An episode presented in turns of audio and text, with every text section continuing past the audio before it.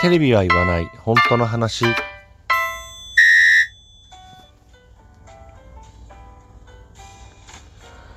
この番組は私智之が政治経済社会問題などなど自分の思ったことをぐだぐだとおしゃべりする番組です。何かしら皆さんの気づきだったりとか考えるきっかけになれば幸いです。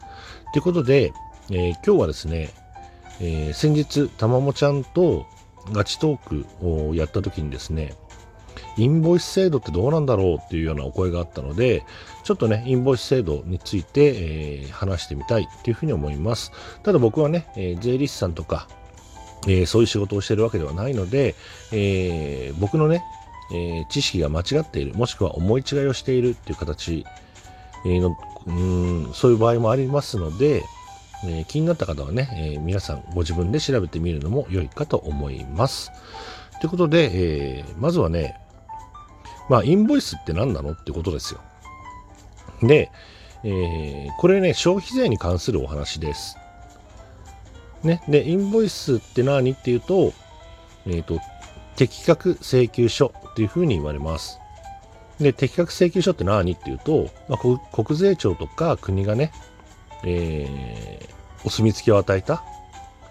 うん、要するに、えー、正式な請求書のひな形ってことかな。ね、国とか国税庁がこういう形でね、えー、請求書を作りなさいよ。ね、えー、そういうひな形。ね、それがいわゆるインボイス適格請求書っていうふうに言われます。ね、で、えー、そのインボイスの対象になるかどうかっていうのは、えー、売上1000万んというところが一つの目安になります。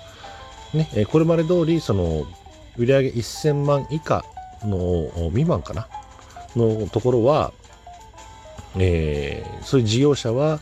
消費税の納税義務がありませんと。売上1000万未満の方は、えー、事業者はフリーランス、個人も含めてね、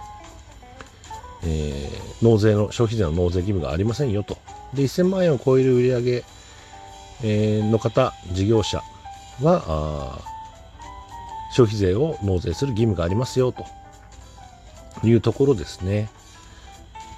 で、えー、その課税事業者かどうか、1000万円を超えてるかどうか、そのいつの売り上げで見るのっていうと、まあ、大体よくほら、税金ってね、前年の売り上げで見るとかね、え、前年の収入で見るみたいな話がありますけど、うんこのインボイス制度については、前々年の売り上げで見るそうです。つまり、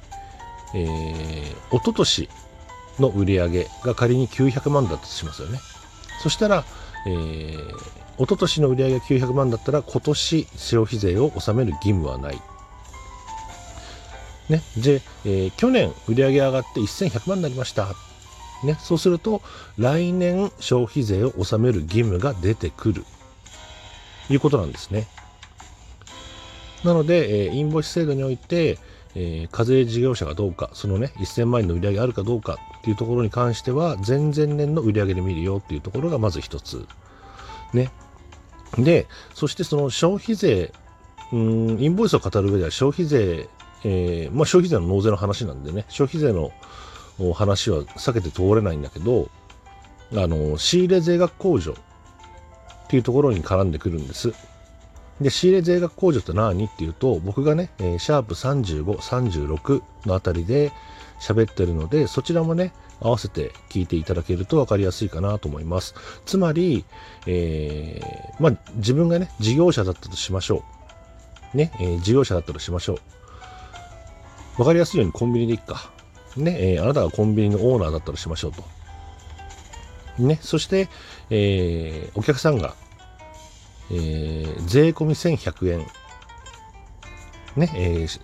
本体価格1000円。消費税100円。ね、えー、それで税込み1100円の商品を買いました。ね、そうするとお店に入ってくるお金は1100円ですよね。で、えー、そうするとその単純に考えればその100円っていうのは消費税ですからそのまま国税庁に納めなきゃいけないってことなんですが、ね、その商品っていうのは仕入れ要するに仕入れてるものじゃないですかどっかから仕入れてお店に並べてるもんですよね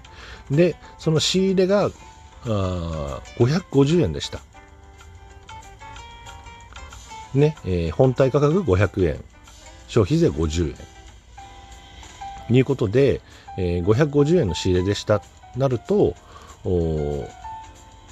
なんていうのかな、その、もうすでに仕入れの段階で50円の消費税を仕入れ先に払ってるわけですよね。コンビニオーナーが。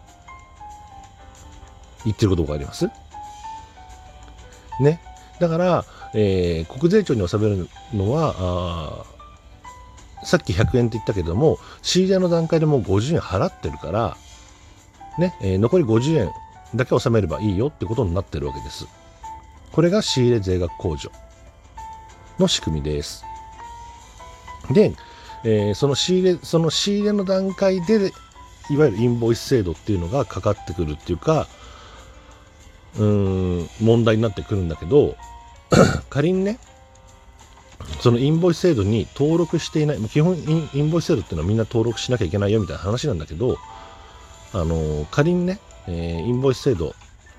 えー、登録しません、もしくは、えー、免税事業者、えー、1000万未満の売り上げだから、あのー、なんていうの？えー、インボイス制度に参加してません。みたいなところがあったりするとするじゃないですか。そうすると、えー、その、なんていうのかな、えー、適格請求書によって請求された、うん、消費税っていうのはさっき言った仕入れ税額控除の対象になるんです。だけれども、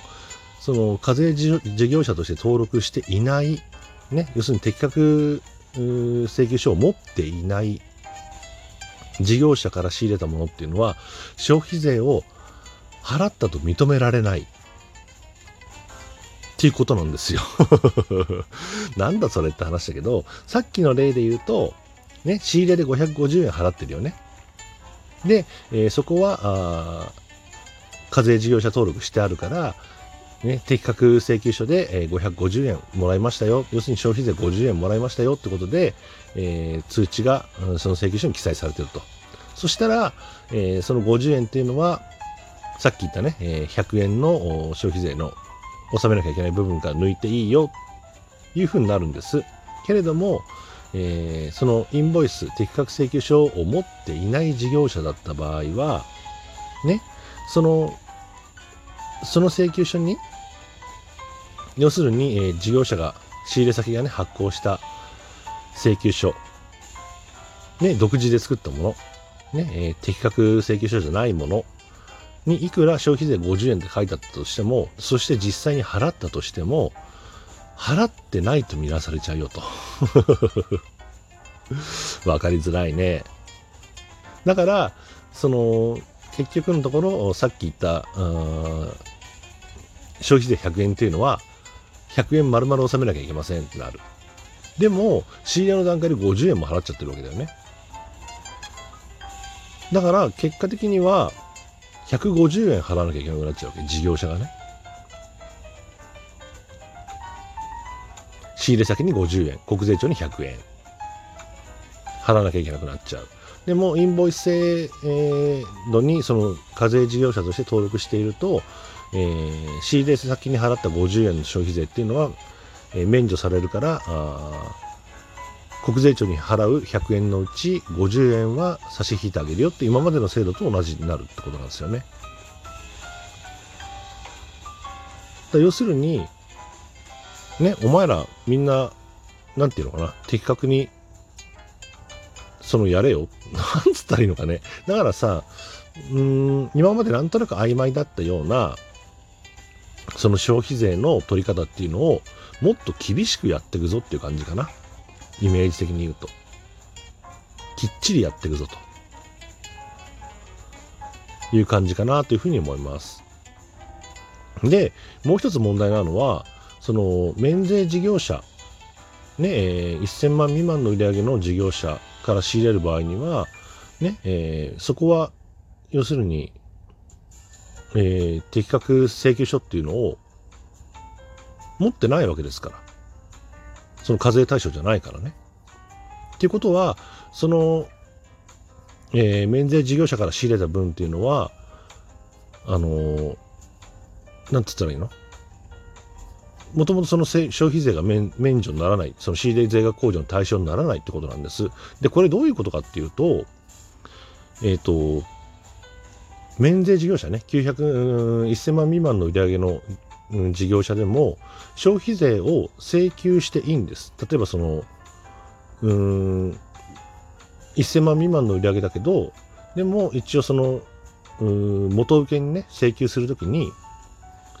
え、10%ね、乗せた状態で請求書出しても全然いいんですよ。ただそれを、うん、支払う、要するに国税庁に納める義務がないっていうことなんです。だから、まあ、悪く言っちゃえば、うん、その免税事業者が儲かる仕組みになってたんですね。10%分。だけれども、インボイス制度が導入されると、その10%分を要するに値下げしなきゃいけなくなるよね。要するに的確、うん、請求書というのが発行できない以上、元請けの負担になっちゃうわけだから、そうなると、元請けだって、えー、なんだろう、払いたくなくなっちゃうじゃん。自分らが損しちゃうからね。そうすると、例えば同じような商品を扱っている課税事業者と免税事業者がいたとしたら、ね、えー、課税事業者の方から仕入れるようになっちゃうよと。で、免税業者からは、えー、その消費税の仕入れが、仕入れ税額控除を受けられないから、えー、仕入れなくなっちゃうよ。というような事態になりかねないってことなんですが、ちょっとね、詳しい説明が必要だなということで、えー、今日も時間がないのでね、えラジ台で、えまたお話をしてみたいと思います。